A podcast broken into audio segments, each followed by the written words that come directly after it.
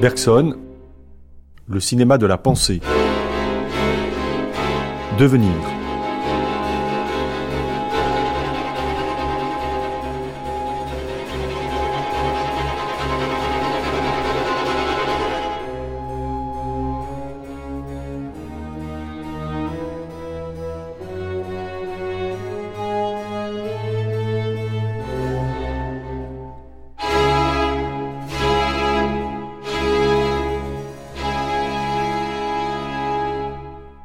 La durée toute pure est la forme que prend la succession de nos états de conscience quand notre moi se laisse vivre. Quand il s'abstient d'établir une séparation entre l'état présent et les états antérieurs. Il n'a pas besoin pour cela de s'absorber tout entier dans la sensation ou l'idée qui passe, car alors, au contraire, il cesserait de durer. Il n'a pas besoin non plus d'oublier les états antérieurs. Il suffit qu'en se rappelant ces états, il ne les juxtapose pas à l'état actuel comme un point à un autre point, mais les organise avec lui. Comme il arrive quand nous nous rappelons, fondus pour ainsi dire ensemble, les notes d'une mélodie. Ne pourrait-on pas dire que si ces notes se succèdent, nous les apercevons néanmoins les unes dans les autres, et que leur ensemble est comparable à un être vivant, dont les parties, quoique distinctes, se pénètrent par l'effet même de leur solidarité?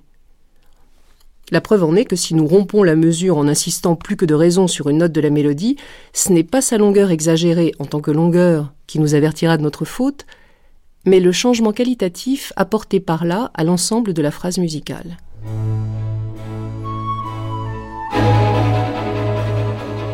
Henri Bergson, Essai sur les données immédiates de la conscience.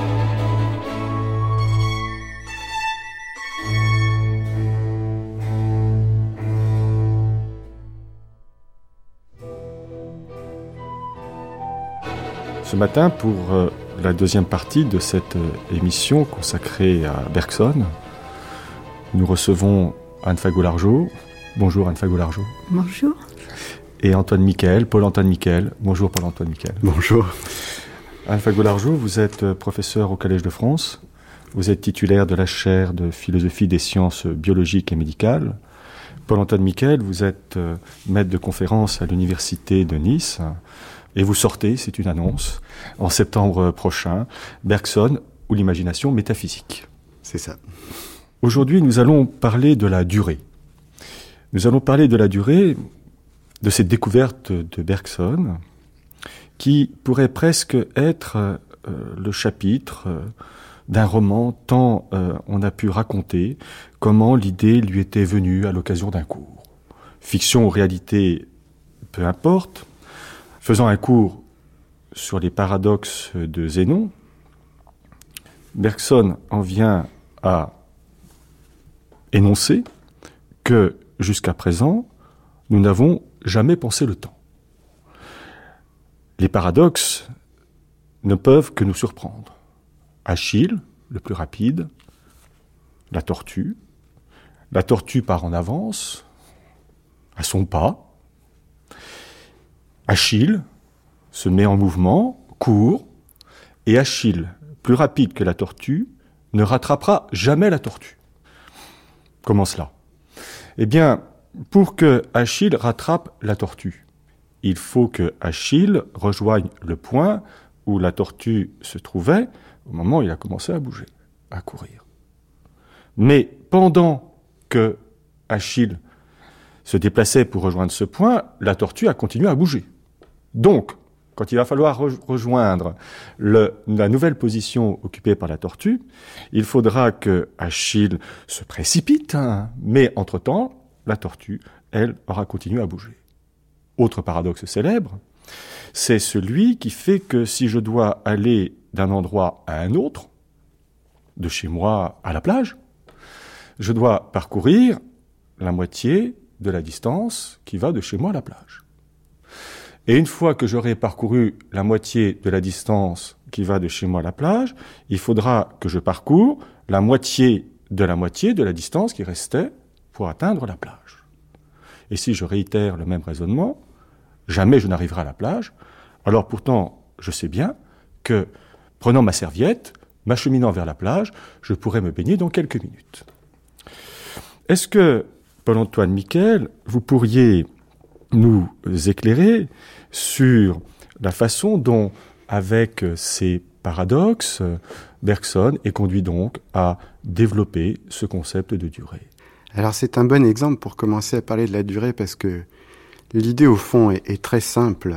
Hein. on l'a vu, euh, quand je veux aller à la plage, euh, eh bien je peux diviser le parcours euh, en deux et puis chaque moitié, je peux elle-même la diviser en deux, etc., etc.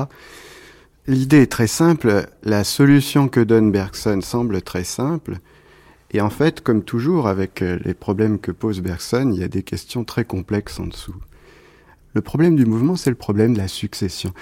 C'est-à-dire, c'est le fait qu'il y a un avant, un pendant et un après. Et c'est le fait que quand on est au moment du pendant, l'avant a disparu et l'après n'est pas encore là. Alors, on peut prendre euh, la flèche d'Achille, on peut prendre Achille et la tortue, on peut reprendre tous les paradoxes et vous allez voir que même si vous pouvez en faire un traitement mathématique en supposant que le seul problème qu'il pose, c'est le problème du continu, vous ne supprimez pas le problème profond qui est le problème de la succession. Et d'ailleurs, quand est-ce que ce problème arrive en science? Il n'arrive pas simplement avec les outils des mathématiques. Ce problème arrive en science quand on commence à faire de la mécanique, quand on commence à faire de la physique.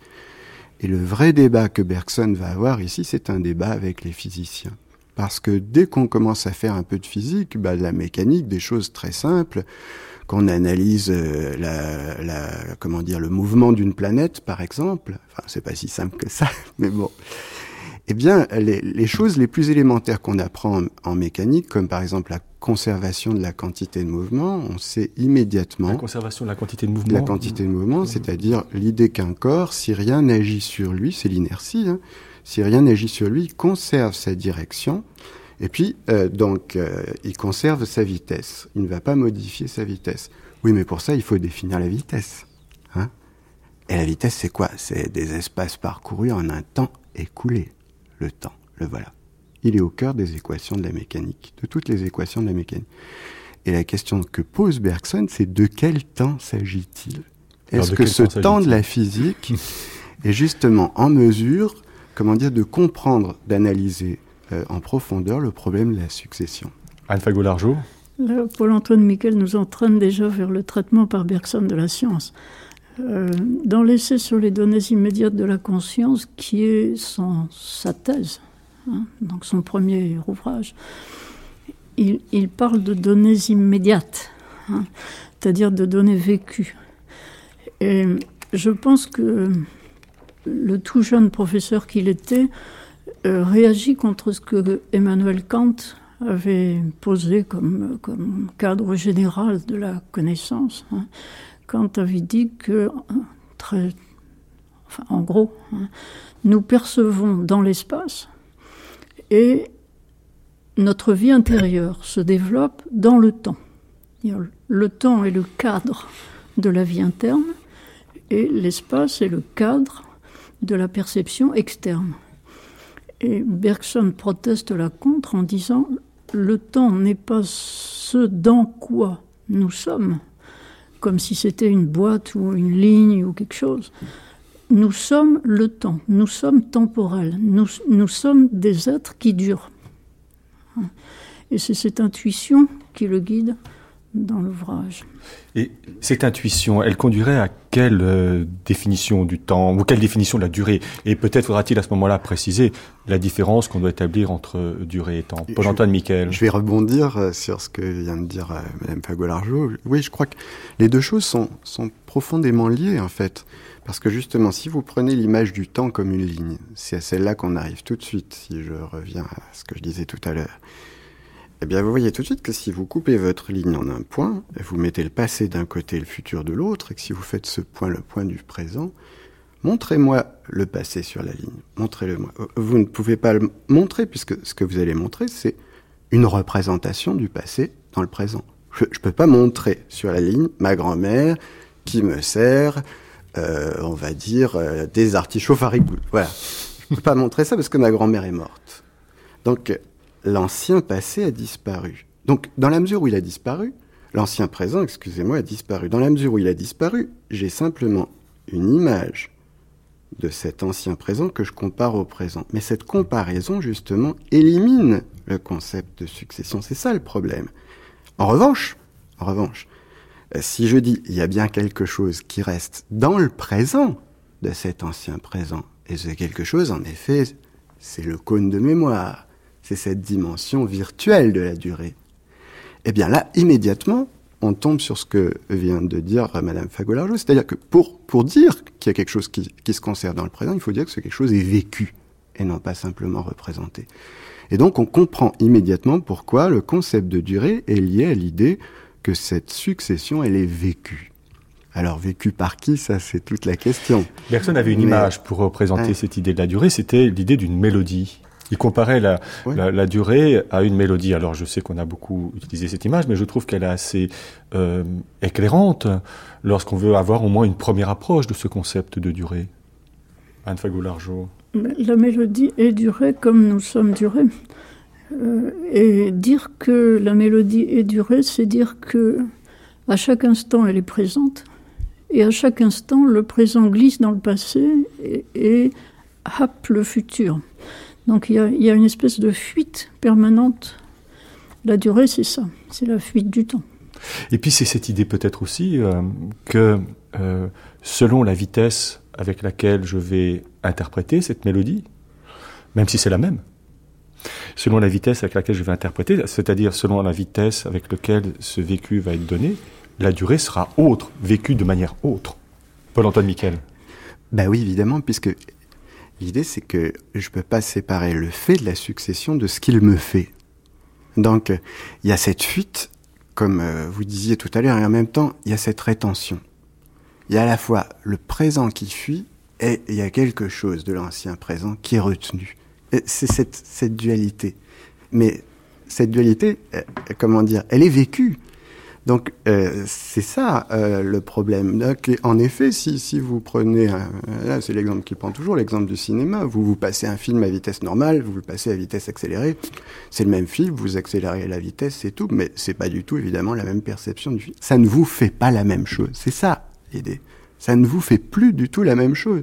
Si vous le passez à vitesse normale, vous allez avoir le sentiment esthétique. Si vous le passez à toute vitesse, sauf si vous voulez un sentiment esthétique très décalé, eh bien, l'effet sera radicalement inesthétique, vous voyez Donc, c'est ça, c'est ça qui l'attrape Bergson. Et cette distinction, euh, du moins cette découverte de la durée, cette intuition de la durée, elle va conduire euh, Bergson à établir euh, une distinction extrêmement nette dans l'essai sur les données immédiates de la conscience, une distinction extrêmement nette entre l'espace et le temps. Est-ce que euh, vous pourriez préciser euh, la portée et la signification de cette distinction Anne Fagolargeau le...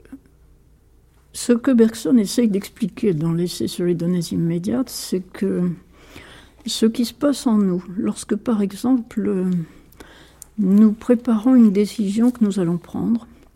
Ce qui se passe en nous et continue est une durée, hein.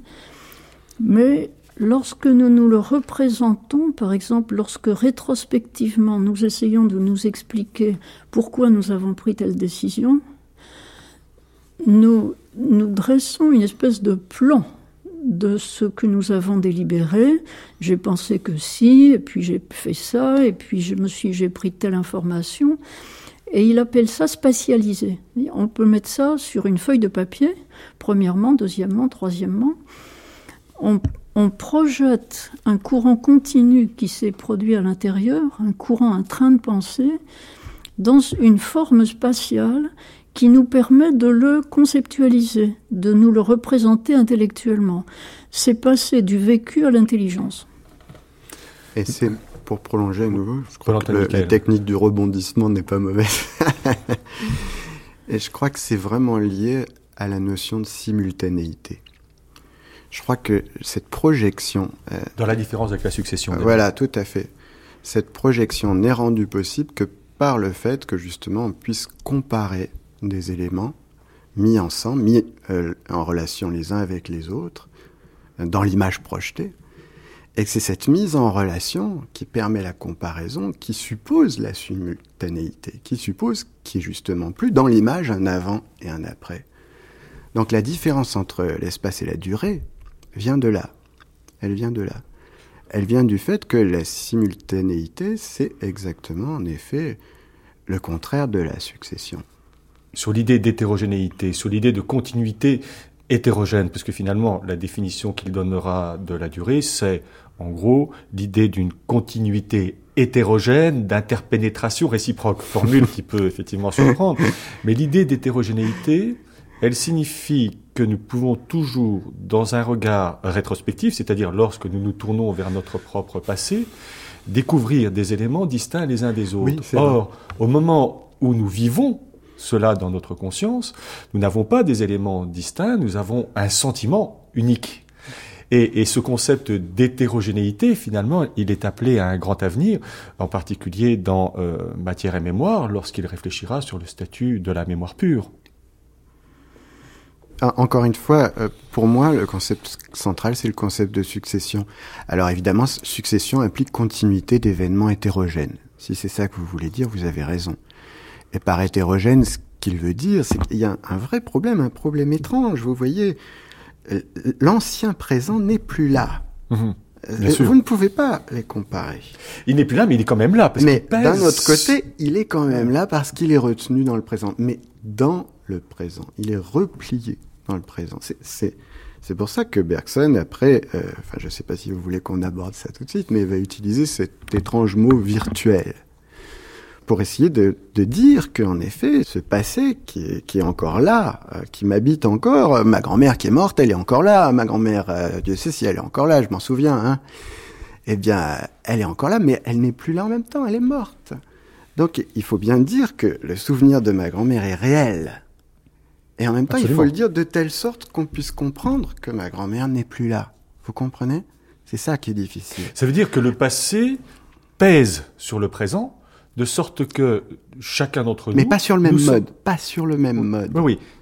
Mais que, c'est-à-dire que ce, ce, passé pèse sur chacun d'entre nous, mais étant donné que ce passé pèse sur chacun d'entre nous, c'est ce passé qui va nous permettre de nous différencier. Parce que moi, quand je vous écoute parler de votre grand-mère, je peux me remémorer la mienne, mais l'histoire de votre grand-mère sera pour, moi toujours quelque chose que j'aborderai par le bien, mais que je ne pourrai jamais euh, vivre sous la forme d'intensité qui a été la vôtre. Ah, tout à fait. Il y a une individualisation du souvenir, ça c'est certain. Dans la mesure où, justement, c'est cette dimension vécue de la durée c'est là qu'on voit qu'on le concept d'individuel, d'individualisation, qui, va prendre ensuite, j'espère qu'on en parlera tout à l'heure, un sens évidemment biologique pour Bergson. Ce, concept est très important. La durée nous singularise. Ah oui, oui, je, pense qu'on peut le dire. Je ne sais pas si vous êtes d'accord. D'une certaine façon, Bergson a beaucoup insisté sur le fait que nous retournons à l'intérieur de nous-mêmes tout ce que nous avons vécu, ce qui fait notre singularité entière. Mais en même temps, il a toujours bien clairement posé que la durée n'est pas réversible. Il y a irréversibilité absolue de la durée. Alors ça, j'espère qu'on en parlera tout à l'heure, parce que c'est un concept très important. Mais c'est lié au fait qu'elle est vécue. Allez-y, euh, Pierre-Antoine. non, Paul-Antoine. C'est lié. Non, vous venez de sauter de génération là. ça Mais ça ne pèse pas sur ça ne pèse pas sur mon présent. non, non, euh, non, non, c'est lié à cette dimension vécue justement, puisque, puisque vous, pourquoi vous pouvez pas revenir en arrière? Parce que le passé s'est enfui. Vous pouvez pas revenir en arrière. Il s'est enfui, mais il est, présent. Il y a, il est présent, mais euh, alors, bon là, en fait, si on veut être tout à fait clair là-dessus, il faut distinguer deux passés. Oui, allez-y, Paul-Antoine Michel. Je, je m'excuse. non, non, allez-y. Allez il faut distinguer le passé comme ancien présent et le passé au sens de ce qui coexiste avec le présent. C'est le concept de coexistence virtuelle que Bergson développe dans son deuxième grand livre, celui qui va le rendre euh, célèbre. Parce que vous savez que n'est pas devenu immédiatement célèbre. Hein. Le, le, premier texte de Bergson a été accueilli assez fraîchement par son jury de, de thèse. Euh, et puis ce n'était qu'une thèse. Et puis ce n'était qu'une thèse. Et les débats ont surtout porté sur le premier chapitre, dont on n'a même pas parlé dans cette émission, vous voyez mmh. Parce que la grande découverte, elle est dans le deuxième chapitre. C'est la différence entre espace et durée. Hein. Et donc, euh, le, le, livre qui va le rendre célèbre, c'est le livre sur la mémoire, matière et mémoire. Et c'est qui est publié en 1896. C'est ça, 1896. Sous forme d'article d'abord, et puis repris après. Absolument. eh bien, eh bien c'est là qu'il développe ce concept de coexistence virtuelle. C'est quelque chose de surprenant. Comment on peut dire que le passé coexiste avec le présent, alors que nous aurions tendance à dire que le passé n'est plus? Bergson dit, lui, non pas le passé n'est plus, il dit le passé est, mais il a cessé d'être utile. Est-ce que donc on pourrait approfondir cette idée, puisque vous y tenez, euh, Paul-Antoine Miquel, mais euh, moi avec grand plaisir je vais vous suivre, entre cette coexistence du passé et du présent, et cet ancien présent auquel vous faisiez allusion tout à l'heure Il dit aussi une chose très paradoxale dans Matière et Mémoire, c'est que la matière est oubliée. Ah, c'est très beau. Et que la mémoire, c'est la conscience. Mm. Hein, la conscience se souvient. Or, c'est paradoxal parce que nous avons communément le sentiment que si nous inscrivons quelque chose dans la pierre, ça dure, au-delà, bien au-delà de nous-mêmes, les pyramides d'Égypte, mm. tandis que nous qui sommes dans la durée, nous, nous disparaîtrons avec tous nos souvenirs en même temps.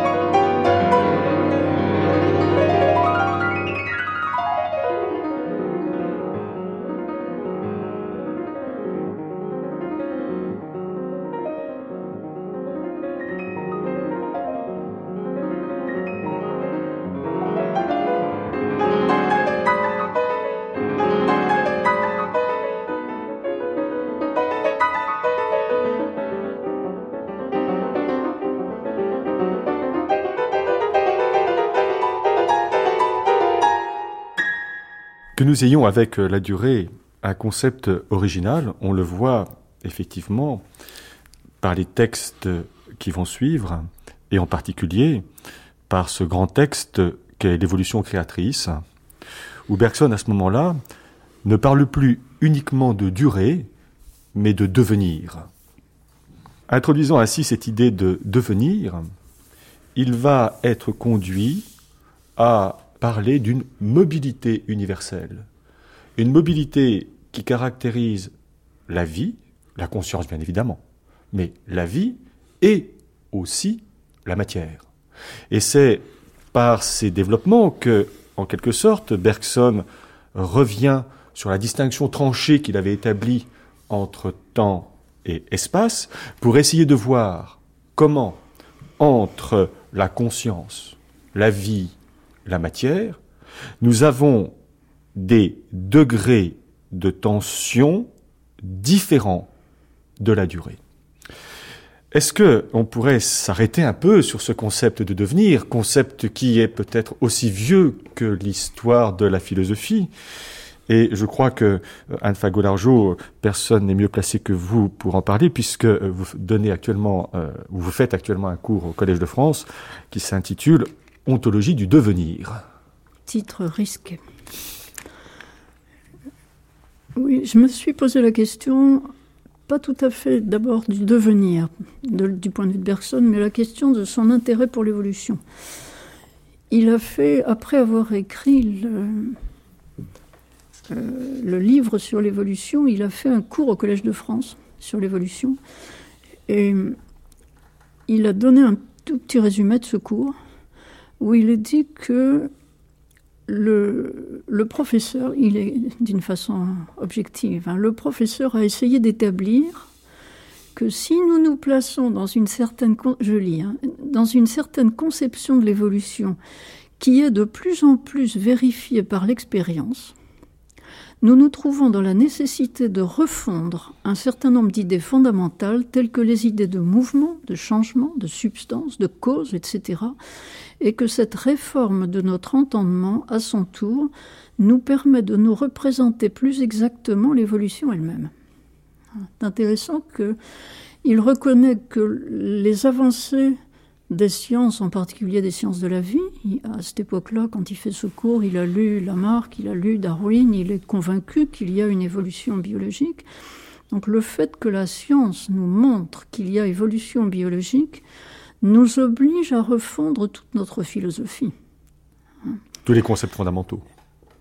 Bergson n'est pas le seul à sentir cela à la même époque. Hein, le début du XXe siècle, c'est une époque où la philosophie commence à s'interroger sur la possibilité, au lieu d'avoir une ontologie qui est une ontologie de ce qui est stable, au lieu que la philosophie donne des vérités éternelles, la philosophie doit commencer à songer à une ontologie de ce qui passe, de ce qui devient, de ce qui est dans la durée.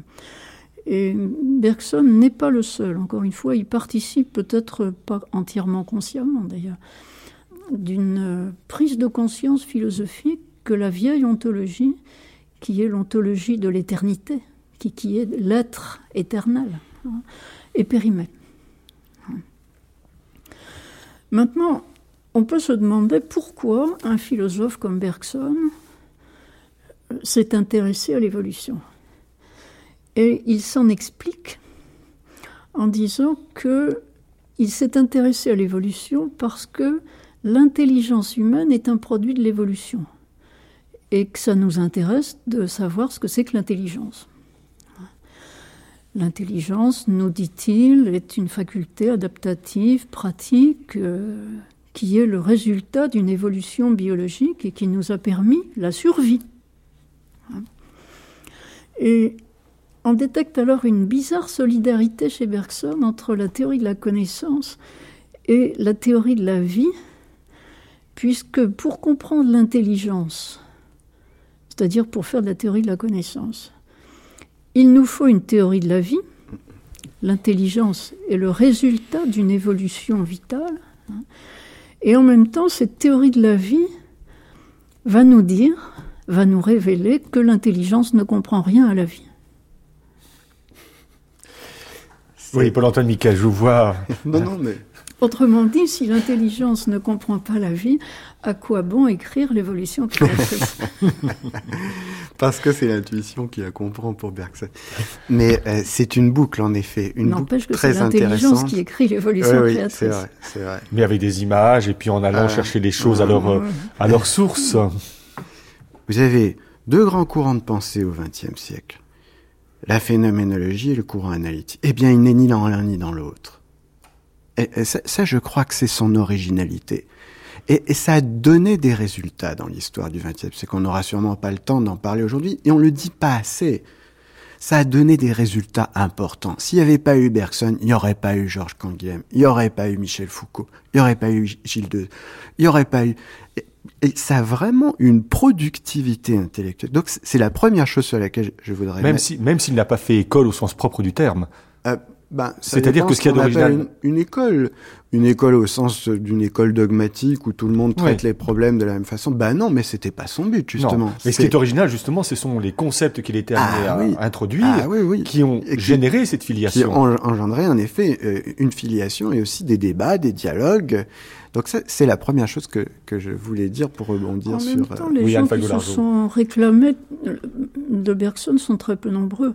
L'affiliation n'a pas été revendiquée ni hmm. par Canguilhem, ni par... Et ça, c'est lié, je pense, à ce que Bergson lui-même est le produit d'un spiritualisme français qui dure depuis le début du XIXe siècle, qui commence avec Ravesson, qui passe par Lachelier, Boutreau. Et cette tradition spiritualiste a été reniée mm. par la suite dans la philosophie française, mais ce que Bergson en a tiré a influencé la suite, hein, d'une façon souvent clandestine. C'est un concept très bergsonien aussi, c'est ce qui passe par la bande. Hein, il y a des passages comme ça étonnants, hein. c'est ce qui passe par le côté, la nouveauté. Alors il y a un deuxième point sur lequel je voulais mettre l'accent pour rebondir sur ce que vous avez dit. À nouveau, je n'arrête pas de répéter ça, mais faire entrer en résonance nos assemblées de neurones, on va dire, puisque vous... Eh bien, ce deuxième point, c'est sur cette notion de mobilité, de mobilisme, une ontologie du devenir. Je crois qu'il y a en 1907 un, cap très important dans la de pensée de l'évolution créatrice, oui. Il y a un siècle. Un, un, cap très important dans la pensée de Bergson, c'est que le concept de durée et de durée vécue n'est plus employé simplement pour la conscience. Absolument. Il y a vraiment un cap. Là, il s'agit de passer de la durée vécue par la conscience à la durée de l'univers. C'est extrêmement ambitieux comme projet. Mm. Hein parce que dans l'ancien, dans Bergson ancienne manière, on peut tout à fait se dire, eh bien voilà, il y a les philosophes qui s'occupent de la conscience, chasse gardée des philosophes, hein, et puis il y a les scientifiques qui s'occupent de l'univers. Eh bien, c'est sur cette division que Bergson veut revenir. Mais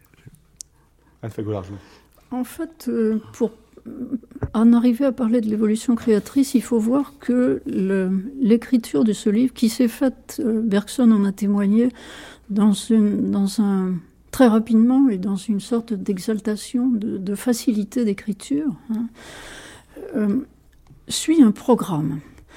Euh, Bergson avait proposé dans l'article qui a été publié dans la revue Métaphysique et de morale en 2003, qui s'intitule Introduction à la métaphysique. Et 1903. Qui a été... Comment 1903.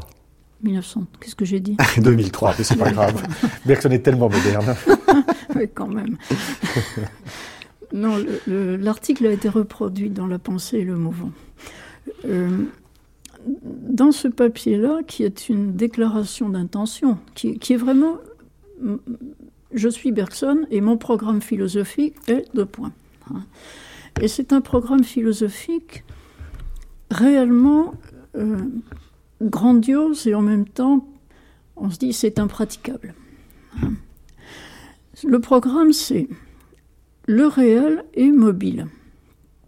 Pas seulement moi-même à l'intérieur, mais tous les êtres sont mobilité.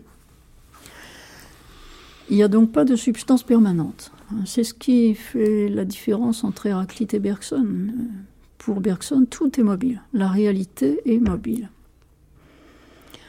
Notre intelligence, produit de l'évolution, cherche des points d'appui fixes.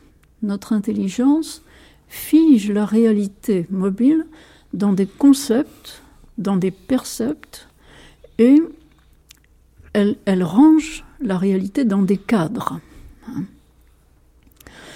Je cite Bergson, euh, notre intelligence s'installe dans des concepts tout faits et s'efforce d'y prendre comme dans un filet quelque chose de la réalité qui passe.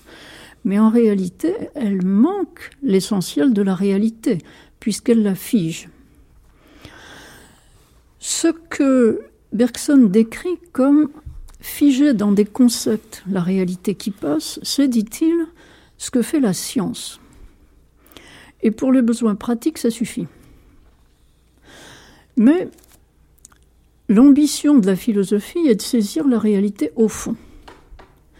Pour aller jusqu'au fond de la réalité, il ne faut justement pas faire ce que fait la science, c'est-à-dire diviser la réalité en zones et plaquer des concepts fixes. Il faut, dit-il, inverser la démarche, se plonger dans le réel mobile, s'immerger dans le réel mobile et essayer de laisser se former à partir de là des représentations fluides. Alors là, on commence à avoir le mal de mer. des représentations fluides. Mais c'est ça la tâche du philosophe, c'est d'enraciner les découvertes de la science, qui sont pas mauvaises en elles-mêmes, mais qui sont une rigidification de la réalité, d'enraciner ces découvertes de la science dans une métaphysique qui, elle, va être fluide, euh, progressive, dit-il, et indéfiniment perfectible. Donc, le philosophe, lui, se garde d'avoir des concepts précis, tout faits, et de jouer avec ces concepts, il élimine les concepts, il plonge dans la réalité, il laisse fonctionner son intuition et il laisse émerger des représentations fluides. Mais il y a aussi quelque chose euh, d'étonnant dans, ce concept de devenir, parce que c'est un concept qui appartient à la tradition philosophique. Et on a le sentiment, quand euh, Bergson passe de la durée au devenir, pour dire simple, lorsqu'il euh, développe sa réflexion de la psychologie vers la cosmologie. Le devenir, il contribue à réélaborer ce concept, parce que nous dit-il, le devenir, c'est ce qu'il y a de plus intérieur aux choses, et c'est ce qu'il y a de plus difficile pour nous à saisir. Alors il y a peut-être quelque chose d'un peu, compliqué là-dessus. Est-ce que vous pourriez préciser cette idée, euh, Paul-Antoine Michael Je vais essayer. de toute façon, la pensée fluide, c'est exactement ce qu'il faut sur la plage. Donc. Je crois qu'il y a une idée essentielle à mon sens. Je ne sais pas si vous la partagerez. C'est vrai que la métaphysique bergsonienne nous fait renouer avec Héraclite et donc nous oppose à Platon et à Aristote. Par-delà la déclaration de Bergson lui-même. Oui, oui, oui, tout à fait. Mais euh, oui, parce qu'ils s'en dissocient, parce que bon, ils se méfient de cette notion de substance, etc. Bon. Mais euh, je, je, crois que le, le débat de fond n'est pas seulement là. Et je ne crois pas que les platoniciens, en tout cas les les partisans de, de l'immobilité, de défendre euh, ceux qui défendent ce qui est plutôt que ce qui devient, est disparu au XXe siècle, bien au contraire. Je crois que le débat de fond, c'est que quand Bergson regarde ou observe les théories physiques qui existent à son époque, toutes ces théories physiques, et la philosophie de la science qui se développe à son époque. Je ne sais pas s'il faut citer des noms, mais c'est important de les citer quand même. Les philosophes comme euh, Marr, par exemple, ou comme Pierre Duhem, qui montrent bien que ce qui est au cœur d'une théorie physique, c'est pas le concept de loi, c'est le concept d'invariant. Ça, ça je, je, crois que c'est une, une notion très importante. Et Bergson revient là-dessus dès le début de l'évolution créatrice. Le temps n'agit pas sur les théories physiques. C'est ça son problème. Parce que précisément la représentation du mouvement que propose la mécanique, elle repose sur des invariants. Et quand on passe au vivant, la question, mais où sont les invariants? Où sont-ils? Les invariants qui permettent d'expliquer le vivant À la place des invariants, il y a un truc extrêmement bizarre que Bergson relève immédiatement, mais on aurait tout bien, aussi bien pu interroger les textes de Darwin et on l'aurait vu aussi, parce que ça ressemble beaucoup à ce que dit Darwin dans l'origine des espèces. Le truc extrêmement bizarre, c'est l'idée que toute explication en biologie, par exemple l'explication de l'évolution, n'a de sens que rétrospectif. Et qu'il y a donc un problème de dissociation entre expliquer et prévoir. C'est pas parce que je sais expliquer que je sais prévoir. Voilà, voilà donc le, le problème de fond sur lequel Bergson s'accroche, et, c'est ce qui fait aussi la, grandeur, à mon avis, de son texte, parce que précisément, c'est vrai qu'il renoue avec une tradition philosophique qui, date, qui vient de loin, mais il réinjecte à l'intérieur de son questionnement des choses qui viennent du présent, qui viennent de la science présente, qui viennent de la théorie physique présente, qui viennent de la lecture des naturalistes. Voilà. il faut dire tout de même que la philosophie des sciences de son époque tente à être positiviste la science ne, ne pénètre pas jusqu'au fond des choses. Mm. Elle ne s'en occupe pas du fond des mm. choses.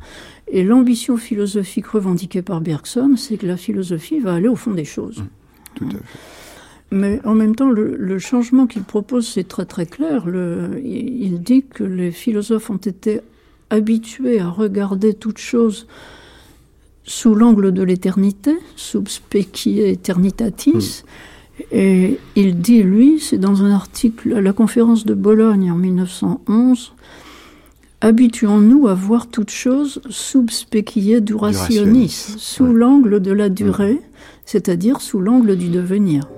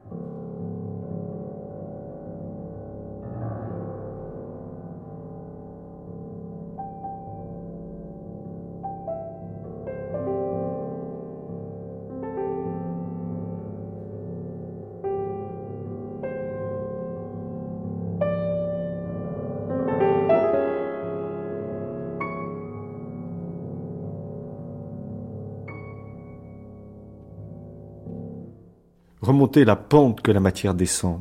Donc quel est le rapport? Est-ce qu'on pourrait préciser ce rapport entre, entre la matière et la vie, ce que la vie rencontre devant elle, ce avec quoi elle compose ou ce avec quoi elle travaille? Ben, La vie a construit dans la durée et la matière dans la durée détruit la vie. Hein. Donc il s'établit un équilibre pendant un certain temps et Bergson, en disant que l'élan vital est fini, laisse supposer que notre monde a été lancé comme l'obus qui a éclaté, puis qu'il s'est développé avec toutes ces merveilles de, la vie sur la Terre, et que ça retombera. Mais ce qui arrive aussi dans le troisième chapitre, c'est l'idée qu'il peut y avoir d'autres mondes, hein? qu'il y a peut-être une infinité de mondes qui procèdent de la même... Euh, où la même intuition est sous-jacente. Hein. C'est-à-dire il y a un effort créateur et en même temps une dégradation qui finit par l'emporter de cet effort créateur. Même si la vie peut prendre des formes différentes dans ces autres mondes. Ah, il n'en dit rien, mais oui. Est-ce que je peux revenir sur cette idée de quelque chose qui se fait dans et à travers quelque chose qui se défait? Parce que c'est ça la vie. Souvent, on le comprend de travers. La vie, c'est pas quelque chose qui se fait. On comprend pas le concept de vie si on dit ça c'est quelque chose qui se fait dans et à travers quelque chose qui se défait. C'est-à-dire qu'il y a un ordre créateur qui suppose du gaspillage. Alors, si on prend le, deuxième chapitre et qu'on relit le deuxième chapitre en ayant ça en tête, on comprend tout. Parce que regardez, par exemple, prenez l'animal. La plante, elle est là, bien installée, pouf, elle attend les rayons du soleil, elle, elle se nourrit avec ses racines des éléments azotés qu'elle trouve dans la terre, Hein, elle, récupère euh, l'eau de pluie et puis elle pousse grâce à ça. L'animal, qu'est-ce qu'il fait? Bah, C'est un flambeur. Il va au casino, l'animal. Au lieu de rester bien sagement là à attendre le rayon de soleil, pouf Il bouge dans tous les sens. Mais c'est du gaspillage. C'est du gaspillage d'action. Eh oui, mais en gaspillant de l'action, petit à petit, il y a des nouveaux mécanismes biologiques qui se mettent en place. Et ces nouveaux mécanismes ou processus, je ne sais pas comment il faut dire, Bergson les analyse, il leur donne même un nom. Il les appelle des instincts. Eh oui, la plante n'a pas d'instinct. Donc voilà, l'animal gaspille de l'action, pouf, et puis il développe des nouvelles fonctions. Et vous prenez l'être humain, parce que il prend l'être humain juste avant, bah, qu'est-ce que fait l'être humain? Il gaspille la pensée. Par rapport à l'animal, c'est ça la différence. L'être humain, parce que l'animal a déjà des perceptions, il perçoit et il agit. Il y a une relation entre perception et action. Mais qu'est-ce que fait l'animal? Qu'est-ce que fait l'être humain? Il, prend les perceptions et puis il, il, fabrique le langage, et fabriquant le langage, il, il se représente les idées. Et, il les évalue, il les compare, et il gaspille sa pensée à ça. C'est un flambeur, l'être humain, une nouvelle fois. Et c'est en flambant qu'il développe la fonction intellectuelle. Et c'est là que vous voyez l'idée. Quelque chose qui se fait dans et à travers ce qui se défait. C'est presque un film de Scorsese et Casino. Hein Alpha, Goulard, je vous répondre. Il y a quelque chose que nous n'avons pas résolu, c'est Bergson, au départ, place la durée à l'intérieur de l'individu humain et ensuite il décèle la durée dans les vivants, dans la nature. Euh, quand la durée est décelée dans la matière, ça devient une dégradation. Hein. et on a l'impression qu'il s'achemine vers une philosophie dans laquelle il y a une sorte d'opposition entre le, ce qui est bon et ce qui est mauvais. Ce qui est bon, c'est le, le, jaillissement de nouveauté, mm. le jaillissement créateur, qui est inhérent à ce qui dans la vie est commun avec ce qu'on a trouvé dans la conscience, c'est-à-dire apparemment une conscience immanente à la vie. Absolument. Et puis ce qui n'est pas bon, mm. c'est la matière qui se dégrade, et qui contribue à, dégrader le reste. qui va en direction de la mort. Qui va en direction de la mort, et à laquelle on attribuerait le mal. Et ça, ça ne va pas avec euh, le pessimisme que Bergson montrera à l'égard de l'évolution humaine, de l'évolution des sociétés humaines dans son dernier livre, Les deux sources de la morale et de la religion où on pense que le mal est aussi du côté des êtres humains, de leurs tendances, de leur euh, manière d'être conscient. Vous voulez dire qu'il met un mal ontologique en quelque sorte, que la matière une sorte de mal ontologique? Dans l'évolution créatrice, c'est l'impression qu'on garde, hmm. que le mal, ontologiquement parlant, est dans la matière, est dû à la matière. Hmm. Et que c'est la destruction. Cette réflexion sur la durée va être aussi l'occasion pour Bergson de revenir sur la question de la liberté. Comment cette liberté s'offre-t-elle à nous et qu'est-ce qui fait la singularité de cette conception bergsonienne de, la liberté? Anne Fagolargeau. Dans l'essai sur les données immédiates au chapitre 3, ce qu'il essaye de développer, c'est l'idée que l'acte libre n'est pas un acte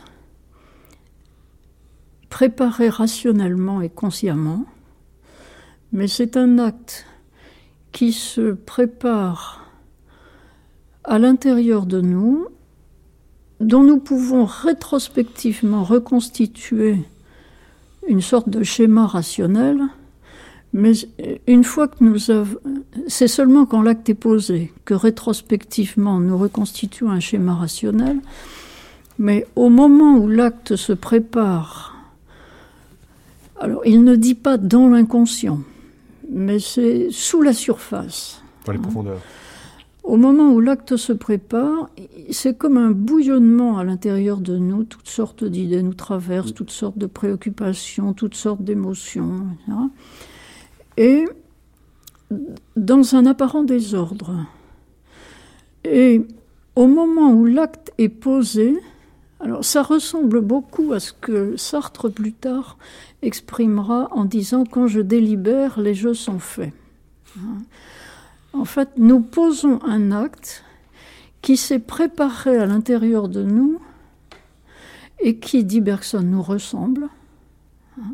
De la même façon que une création artistique est l'image de son créateur. Mais nous n'avons pas maîtriser rationnellement la préparation de l'acte. Et ce qui rend apparente la liberté de cet acte, c'est qu'il a bousculé la croûte, euh, l'apparence de justification que nous nous donnions en surface consciemment. Hein. Donc l'acte vraiment libre dont il dit qu'il est le fruit d'une évolution naturelle en nous-mêmes, c'est l'acte qui nous prolonge et qui en même temps continue à nous créer, puisque nous sommes en perpétuel devenir. C'est l'acte créateur de nous-mêmes, en quelque sorte, hein, dont nous pouvons donner ensuite, alors comme Aristote l'a proposé, un, schéma euh, de la délibération, premièrement, deuxièmement, troisièmement, mais en réalité, l'image qu'il emploie pour le décrire, c'est l'image de l'éruption volcanique. Hein. Ça bouillonnait à l'intérieur, et puis tout d'un coup, la croûte éclate, et une poussée irrésistible lance la décision. C'est les deux formes du moi qui l'opposent. Oui. Moi superficiel, moi profond. Oui, c'est ça. Antoine Miquel. Paul-Antoine Miquel. Je, je vous avais jamais entendu en parler comme ça. J'aime bien votre euh, manière d'analyser ça. Je me demande si elle n'a pas une fortune euh, neurobiologique actuelle d'ailleurs. Elle a. Euh, parce que je sais qu'il y a des expériences qui sont actuellement développées pour montrer qu'en effet certaines zones du cerveau s'allument et montrent que la décision est prise avant qu'on ait conscience du fait qu'elle soit prise. C'est comme l'idée qui nous éclaire de l'intérieur. Absolument. Donc, euh, Mais nous avons tous l'expérience que certains actes partent de nous avant que nous les ayons, avant que nous croyions les avoir vraiment réfléchis. Mm, tout à fait. Et en réalité, ils se sont réfléchis tout seuls. Je est un autre. mais c'est ça, c'est ça. Et alors, dans la description qu'en fait Bergson, euh, la préparation de l'acte est fluide, dynamique. Euh, et l'acte euh, n'est jamais prédictible à partir de ces états qui le, qui précèdent. C'est même pas prédictible par nous-mêmes. Donc non prédictible par nous-mêmes, bien sûr. On ne peut pas anticiper. Hmm. C'est-à-dire qu'il y, a quand même là-dessous une déconstruction du sujet métaphysique ah extrêmement forte et tout à fait originale. Euh, encore un des aspects de la pensée de Bergson très contemporain. Mais c'est parce qu'ici, on n'a pas de sujet mm. permanent. Et voilà. Le sujet est en mm. devenir. Et oui, oui. C'est un changement complet d'anthologie. Absolument. Est-ce que vous pourriez déconstruire avec nous, pendant Michael Qu'est-ce que vous voulez que je déconstruise eh Justement, ce sujet. le sujet, oui. Je crois qu'on peut prolonger la déconstruction, euh, si, toujours en revenant sur le problème de la liberté et de la décision. Parce que ce qu'il dit aussi, c'est que et là, là aussi, probablement, il y a un dialogue à ouvrir avec les théories euh, contemporaines de la décision en, économie du choix rationnel. Je sais que d'autres euh, l'ont ouvert. Vous allez voir, vous allez voir. Ce qu'il dit, en fait, c'est que rétrospectivement, j'ai l'impression que quand je me situe au point haut, je décide et je tranche entre X et Y. C'est-à-dire, je vois deux choses possibles. Par exemple, là, euh, euh, je me tais ou je parle. Bon, il se trouve que je vais continuer de parler encore au moins 30 secondes, mais je peux tout aussi bien décider de me taire. Donc voilà mon X et voilà mon Y. Et en fait, ce qu'il va dire, lui, c'est probablement en raison du processus que Madame euh, Fagot vient de décrire, mais aussi euh, pour une autre raison que je vais essayer de développer, il dit que c'est rétrospectif. C'est-à-dire que les possibles sont inventés après coup. Voilà. après coup, je dis il y a X et Y, mais en fait, c'est une fois que j'ai décidé que je me suis lancé dans l'action. Parce qu'il y a ce processus de décision très complexe où il y a cette relation de, de je sais pas comment il faut dire ça, de, du, jeu à, lui-même, du, jeu à ces états bouillonnants qui sont à l'intérieur de lui, qui d'une certaine façon sont lui-même et d'une certaine façon sont plus profonds que lui-même. Bon. Et, euh, et puis, il y a, y a le mouvement de l'action.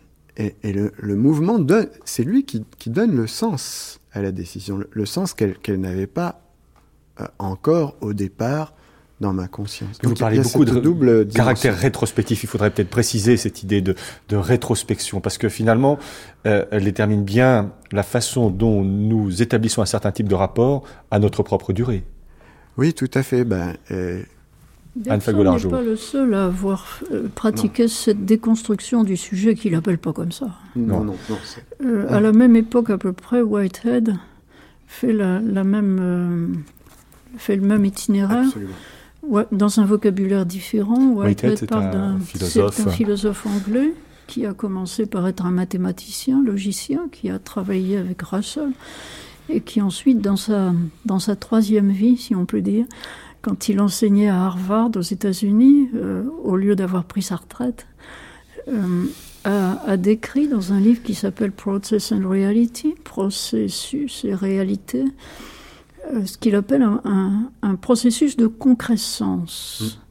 La concrescence, c'est la venue à l'être de quelque chose qui n'était pas là. Et nous sommes tous le, le lieu d'un processus de concrescence qui se prolonge. Ce que Whitehead a essayé de dire, mais c'est tout à fait l'idée de Bergson, c'est que quand on dit euh, j'ai fait ça, il n'y a pas un sujet qui est moi et qui est permanent, qui reste sous-jacent à tous mes actes successifs, mais à chaque fois que je pose un acte, je change. Et donc, il n'y a pas sous le sujet une substance durable. Mm. Hein. C'est l'élimination de la philosophie de la notion de substance. Voilà, je crois que c'est ça. Mm. Euh, le sujet est toujours en processus, en changement, et ce qui veut dire qu'il se construit tout en se détruisant. Si on était provocateur, on dirait qu'il y a des effets de subjectivité. eh bien, nous arrivons au terme de cette seconde partie de la matinée et nous avons pu voir que ce concept de durée, qui est plus qu'une découverte, qui est effectivement une invention, nous a amené à reprendre sous un nouvel angle d'autres concepts de Bergson, intuition et intelligence, mémoire pure et habitude, élan vital et élan créateur. On aurait peut-être pu parler de mystique. Voilà, une belle leçon de philosophie quand un philosophe nous propose de nouveaux concepts. Merci Anne Fagolargeau. Merci à vous. Merci Paul-Antoine Michael. Merci.